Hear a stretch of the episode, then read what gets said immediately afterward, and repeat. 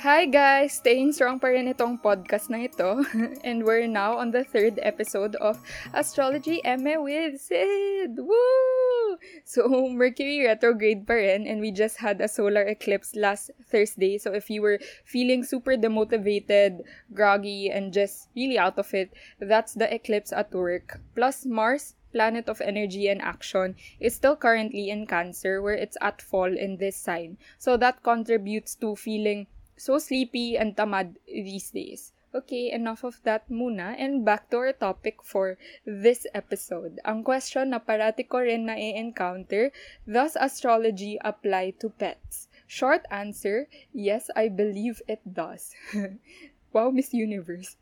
Long answer, in my first episode yata, I mentioned that yung tanging pinaglalaban ng astrology is since what makes up the universe is also what makes us up, aka the we are but stardust eme, it would make sense na we use the universe's data as our data too.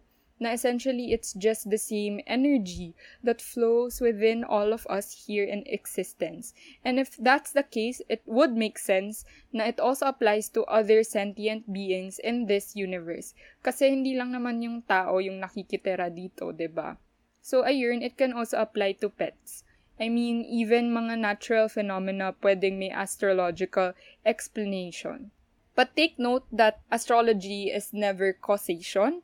Like with any dataset na we deal with, it's just correlation and interpretation of all the correlations that we see.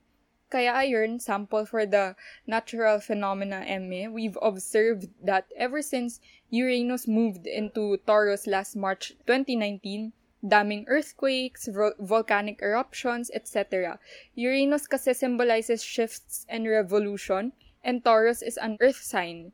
Kaya metaphorically, earthquake ang Uranus and Taurus, pero apparently, niliteral din ng universe. So, the last time that Uranus was in Taurus, which was in the 1930s, ganun kabagal mag-orbit ang Uranus, nagka-series of intense dust storms known as the Dust Bowl. So, ayun, astrology talaga is just about recognizing patterns and finding correlations in which there's no reason for it not to apply to pets if it applies to humans and nature and events too. This episode is actually inspired by a tweet of my favorite astrologer, Chris Brennan, who said na the fact that astrology works for animals probably implies that they possess a higher degree of consciousness than humans usually realize. And that is true. Years of evolution, yet we still don't even understand the animals up to now. Lol. And di lang naman tao yung beings nga in this world.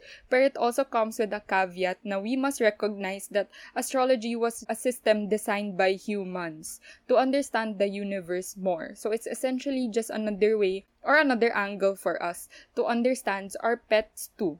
Malay natin may sarili pala silang system yung mga animals. So, just like if ever may aliens, which I believe meron, kasi impossible na tayo lang nga yung beings in this vast universe. Anyway, so, meron din, like, for sure meron din silang sarili nilang systems, and astrology could apply to them, but it could only go so far. So ayun, it doesn't hurt naman to find patterns and correlations also with astrology and pets. Hence, for this episode, nagpa-survey pa me with the help of my friend who owns the pet brand Barkist & Co. You can check them out on Instagram. So, we have a total of 133 pets in our data, which includes dogs and cats mostly, pero may turtle din na nasama. So, I asked them to send their pet's birthday and their characteristics, and luckily naman, we had representation for all the zodiac signs. Per sign, may mga 10 to 15 pets under them, so we'll go through each sign and the characteristics ng pet under those signs, plus we'll see similarities between the signs. My hypothesis, yes, reporting ba itong podcast na ito? May pa-hypothesis. So, my hypothesis was that yung mga signs na magkakasimilar characteristics would syempre be the ones in the same elements or those that have the same planetary ruler or sister signs. baka medj maging debunking na rin ng mga stereotypes itong episode na ito but through the lens of pets. Warning na medj mahaba yata itong episode na ito because we have 12 signs to discuss. So, bear with me. So, to start off, lahat ng signs may mga sumagot na clingy and laging tulog pets nila, which is valid kasi halos lahat naman talaga ng pets ganun. But what I'll be highlighting is yung mga nuances din, like may mga ibang signs na three lang ang sumagot ng clingy or iba yung terms na ginamit that gave a different connotation than just clingy. Okay, so first we have Aries pets And naaliw ako when I was fixing the data kasi sa Aries pa lang, swak na yung characteristics nila sa Aries as a sign. Lahat as in, no joke, lahat under Aries pets were described as makulit and hyper. Tas others elaborated more saying na they're loud, energetic, athletic, always biting, and matapang. aka your stereotypical aggressive and active Aries. Remember, Aries is a cardinal fire sign ruled by the war planet, but also the planet of energy and action, which is Mars. So, fire gives so much passion and fuel. Its cardinal modality makes Aries the get up and go type, and the Mars rulership wants them to be constantly active, which explains why ganun din yung Aries pets. Some also answered na their Aries pets loves going on walks and playing. Most often Aries people are really the on the go type of people and it seems like Aries pets are like that too. So before you come at me and say na bakit Aries naman ako pero hindi ako ganyan. Note that we are just talking about the sun signs here bilang mahaba-habang data processing if you look at all the charts of 133 pets. so if you don't feel like an Aries, or if your pet doesn't fit the Aries stereotype, may ibang placement in your chart or in your pet's chart that could explain that. Same goes for the rest of the signs moving forward. Next, we have Taurus and nakakatuwa ulit how they fit so well kasi umonte drastically, nabawasan yung makulit na answers compared to Aries and lumabas na yung lazy and matakaw. So Taurus is a fixed earth sign ruled by Venus. Venus is not only the planet of love and beauty, but it is also the planet of pleasure. It's all about pleasing the five senses, including na yung taste and smell. Kaya if may kakilala kayong Taurus placements, sila yung usually foodies or yung very tita na mahilig sa scented candles or essential oils. Since Taurus enjoys these things that are deemed as superficial, doon nagsistem yung lazy, materialistic na stereotype Tapos, being a fixed earth sign, Taurus is unmovable and they value comfort and stability first and foremost. At saan ka pakukuha ng comfort kundi sa mga quote-unquote superficial things? But there's nothing wrong naman with enjoying the finer things in life. So, nakakatuwa lang kasi may mga Taurus pets na were described as loves being clothed, like showering, maarte, maldita, ganun, which is the Venus rulership at play. And meron pa na two different pets, pero their human wrote essentially the same description na such a character and quite the personality. So, minsan si Venus talaga ang pabida-bida goddess of beauty, eme. Gemini pets naman and true to Gemini as a sign, yung mga Gemini pets had the most diverse set of characteristics. Like, walang standout na majority of them may ganong characteristic, but meron naman notable ones. So, sa Gemini pets, nag-surface ang characteristics na intelligent, smart, curious, and loves to observe everything. Not saying naman na other signs are not smart, ano. And we, we all know that there are different kinds of intelligence, but that quality is most often and easily associated to Mercury-ruled signs na si Gemini and Virgo. Mercury kasi is the planet of information and communication. It is Hermes, not the luxury brand na Hermes, but Hermes, God, messenger of the gods. So, kailangan efficient and quick-witted. Gemini is also an air sign, and air signs are the cerebrals of the zodiac because they love learning. Kaya they're curious about everything. Baka yung cat dun sa Eme na curiosity killed the cat, di malayong mangyari na Gemini siya or Virgo. Chuz. So, true enough to the pagkawiti ng Gemini because of its Mercury X air dynamic, yung mga Gemini pets din here sa survey were described as funny, charming, and even weirdo. And since di mo naman mahagilap ang air, kaya doon nagsistem ang stereotype na detached and even cheaters. Yung mga Gemini pets din dito are described as not clingy, loner, stoic, and wary of strangers. Meron din naglagay na manipulative bitch, moody, and maldita. I mean, pasok naman sila sa two-faced stereotype which stems from Gemini symbol of the twins at kaya maraming nag-hate sa Geminis pero take note again na stereotype lang yon. Geminis in their most developed form, wow, Pokemon, just have a great grasp over communication and social situations kasi it's a mutable sign. Bale, social chameleon even if they're not the most extroverted person or pet ever. So they are great adapters. They can adjust based on the social situation and to some people it seems like they're two-faced dahil sa ganito. Mga Gemini lang kagaya ni Trump ang di natin tanggap in this household. Pero Geminis like Vico Soto, welcome naman sila. Ems. Moving on to Cancer, as I said kanina, lahat naman ng mga signs may sumagot ng clingy, pero yung sa Cancer yung may pinakamaraming ganun na sagot, and other things related to the word. I color-coded kasi yung mga characteristics when I segregated the data and yung mga passive na characteristics like malambing, clingy, etc. were in soft blue or purple tones, while active ones were in red and oranges. At sa Cancer, sobrang daming blue and purple na nakakulay na characteristics. So aside from clingy, malambing, and sweet, Cancer pets were also described as being an ate or having kuya vibes or being very thoughtful and attentive. Cancer is a water sign ruled by the moon. Both water and moon symbolize emotions, which make cancers very emotional from the get-go at yung crybaby stereotype. But syempre, that goes hand in hand with being a great empath too. The moon, aside from being one's emotions in our chart, it also symbolizes the mother and the home which explains yung pagka-describe sa mga ibang pets na ate or kuya kasi cancer is really very caring and welcoming like a mother.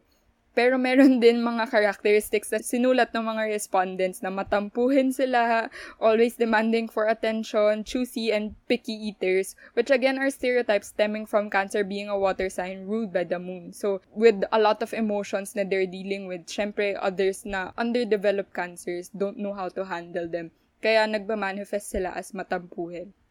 Since the moon is also comfort, ayun, aligned naman sa description nung cancer pets na loves sitting on the human's lap, loves cozying up on shoulders, loves giving massages, cute, and loves the cold weather. So meron din scared of other pets but protective of their own family which are very moon-like characteristics kasi passive naman ang moon but when may nanggugulo sa family or sa friends, kaya naman maging palaban.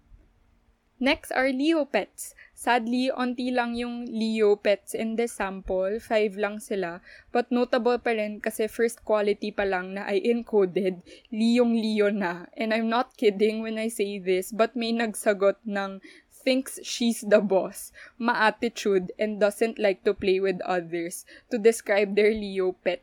So, ang Leo, ang OG bida-bida of the zodiac kasi it's ruled by the sun and the sun is the center of the universe. Kaya dun galing ang stereotype na Leos are bossy, conceited, and egotistic hosts kasi the sun is our ego and literally the world revolves around it. So feeling ng mga underdeveloped Leos na sa kanila umiikot yung mundo. But aside from that, the sun is a giver as it is our source of light and our energy. So developed Leos are very generous and galante. Other descriptions nung Leo pets were playful, cheerful, and energetic which stays true to Leo as a sign because it is also a fire sign. So like Aries, na fellow fire sign din, they're really active and playful. I would also like to highlight na cheerful was used here to describe them compared to Aries na walang ganong description because the sun nga naman is very bright and is associated with happiness. So Leos are really an enigmatic bunch then, even the most introverted ones seem to have the ability to command attention. OMG, nasa Virgo na tayo, aka matatapos na tayo sa first half. Sana you're still with me. so as pointed out kanina, Mercury-ruled signs, Gemini and Virgo, are yung signs na pinaka-associated with intelligence. And true enough, sa Virgo pets rin, nag-surface yung mga descriptions na matalino sila. So, they were described as mabilis makagets, knows how to listen, curious, smart, and loves training. Think of training as yung equivalent ng studying of humans. Kaya I grouped it together with yung mga descriptions related to being smart. So as an earth sign ruled by Mercury, Virgo operates through repetition, trial and error, practice makes perfect, ganun. Kaya it makes sense na Virgo pets love training. But together with that, Virgos are also skeptics kasi it's an earth sign so it wants to make sure na everything is stable and as a Mercury ruled sign, maraming thoughts running in their head. So it's also a mutable sign so it needs to constantly adapt. Mercury and being mutable requires being quick and snappy but being an earth sign that likes to take things slow may clash dun sa dalawang energies na yun. Kaya it manifests as anxiousness instead. Kaya may mga descriptions din of Virgo pets na may trust issues, scared of the vet, snob or masungit, or even protective kasi they don't want anyone to get close to them. But also on the other hand, while may descriptions of them tagged under playful and makulit, iba yung nuance of the words used to describe them. Like, jumpy and makulit sa kotse, which is more on anxious energy than just plain playful energy like how Aries pets were described. They were also described as nosy or minding everything the humans do because Virgos nga naman are also the fixers of the zodiac. So they want knowing what's going on in their loved ones' lives in case may mangyaring masama para they're ready to fix it. To be fair, as someone with zero earth signs in my chart, lahat ng Virgos in my life were the ones that grounded me and helped me in getting my shit together. Sunod ay Libra pets. Libra is also ruled by Venus like Taurus and while OG bida-bida ang Leo being ruled by the Sun, as mentioned kanina kay Taurus, bida-bida din si Venus paminsan-minsan. At true enough, yung first descriptions na I encountered for Libra pets are very princess daw, prim and proper, and also pa-baby and asal puppy pa rin. Lumabas din yung being matakaw, staying true to Venus-ruled signs being foodies, at meron pang ang isang pet who falls asleep with chicken feet in her mouth. But while Taurus is more passive and stereotyped as tamad between the Venus-ruled signs, Libra naman is an air sign and it's the sister sign of Aries. Sister sign meaning direct opposite sa wheel. So while may differences because direct opposite sila, sister signs are more alike than we think because it's like they mirror each other. Kaya ang descriptions of Libra pets were also makulit, energetic, playful, hyper, likes to chew on things, similar to Aries. And since Venus is a very sociable planet, plus Libra being an air sign, aka they love learning, this manifests in the love for learning about others, which explains yung ibang descriptions of Libra pets na very friendly sila with both humans, and other pets. So for humans, dun nagsistem ang malanding stereotype ng Libra, but Libras are just being nice. So they're like that to everyone naman. Next up, Scorpio. While Cancer had a lot of blue color-coded characteristics, Scorpio naman had a lot of red, more so than Aries, which is not surprising kasi Scorpio is also a sign ruled by Mars, but in modern astrology, modern aka nung time na na-discover na nila ang Uranus, Neptune, and Pluto at kailangan may i-assign na signs for them to rule. anyway, so Scorpio is also ruled by Pluto in modern astrology. And Pluto is planet of chaos, death, power, obsession, and transformation.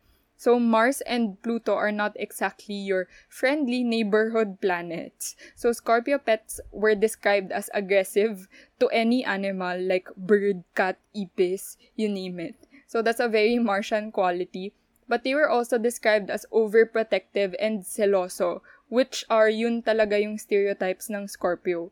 Being a fixed sign ruled by aggressive Mars and controlling and obsessive Pluto, it makes sense na it has the tendency to put all hands on deck for only one thing or one person.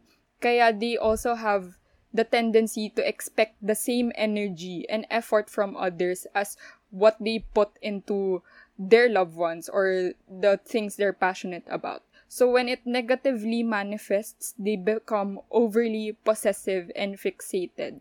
But with that, Scorpios are also your ride or dies. Once you have the heart of a Scorpio, they'll stick with you through it all and touching nga sa Scorpio na pets na yun, may nag-describe din sa kanila as loyal. And they're also described as selfless and sensitive, like they know when you're crying. It's also a water sign after all, so they have high emotional understanding talaga. For Sagittarius pets naman, sister sign ng Gemini. And as a true sister sign, like Gemini, super diverse din ng mga descriptions na nakuha namin sa survey. Lumitaw rin ang clever, smart, easy to train, sharp as descriptions for Sagittarius pets.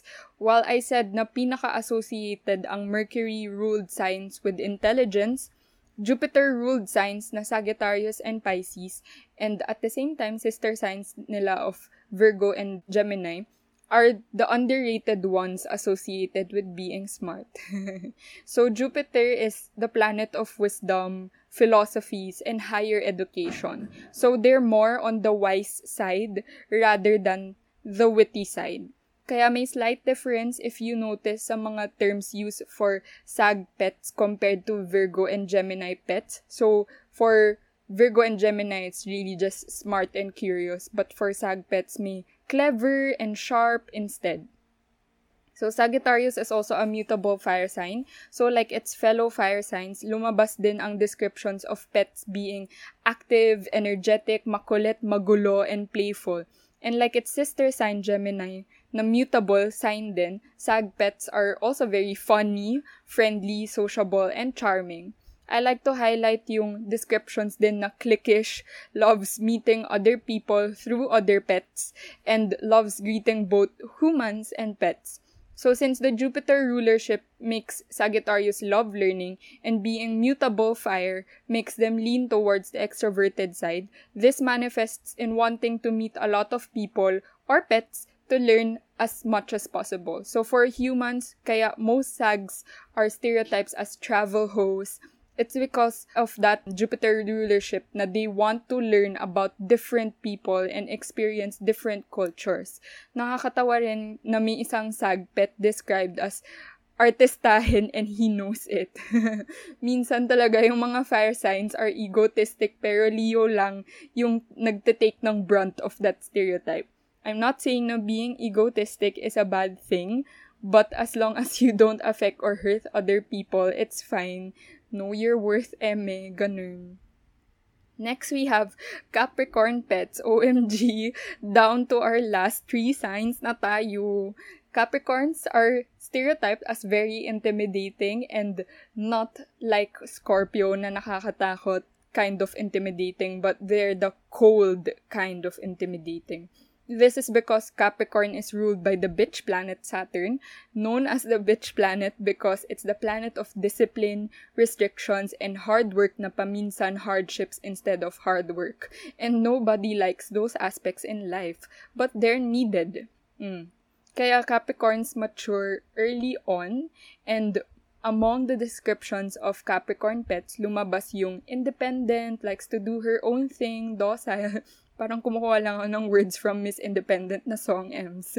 And also, moody, masungit, walang pake, and maselan. So, nabibigatan lang daw sila sa burden of carrying Saturn's rings. Kaya, do not disturb mode sila always. But like their fellow Earth sign Virgo who needs to make sure of and double check everything to ensure stability, this comes with also not able to easily trust others. So Capricorn pets were also described as takot sa groomer, mabilis matakot, scaredy cat, ayaw sa di kilala, ganon. And like Virgo, again, they were described as lag- laging gustong sumama. So key trait talaga yan ng earth signs that they want to be included in your life because they feel most efficient when they're needed. Wow. So second to the last sign, we have Aquarius pets.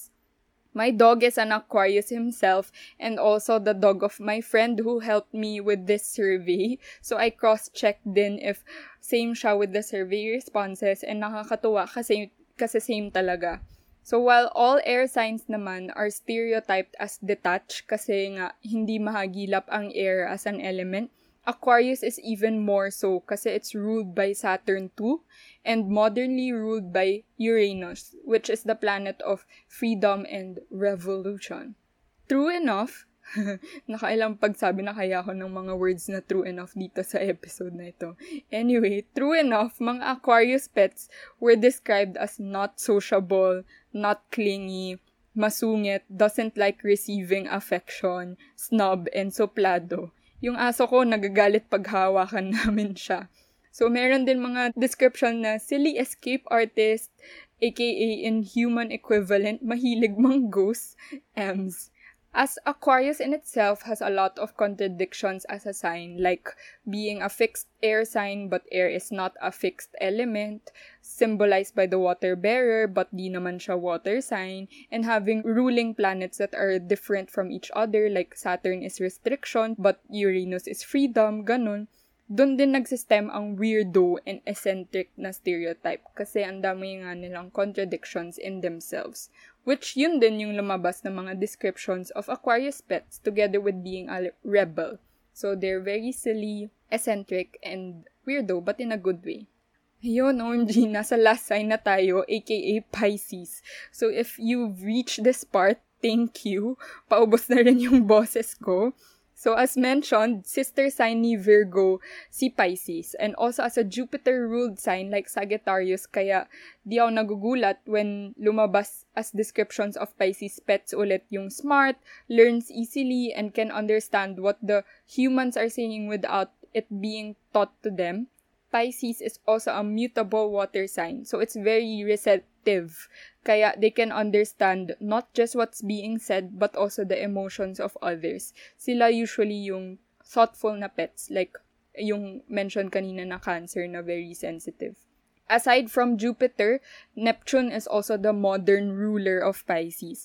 It's the planet of dreams and the subconscious. Kaya Pisces has the sabaw daydreamer stereotype And among the descriptions, aside from sleepyhead, there's also descriptions of the Pisces pets as behaved and calm, but sometimes this can also come off as lazy.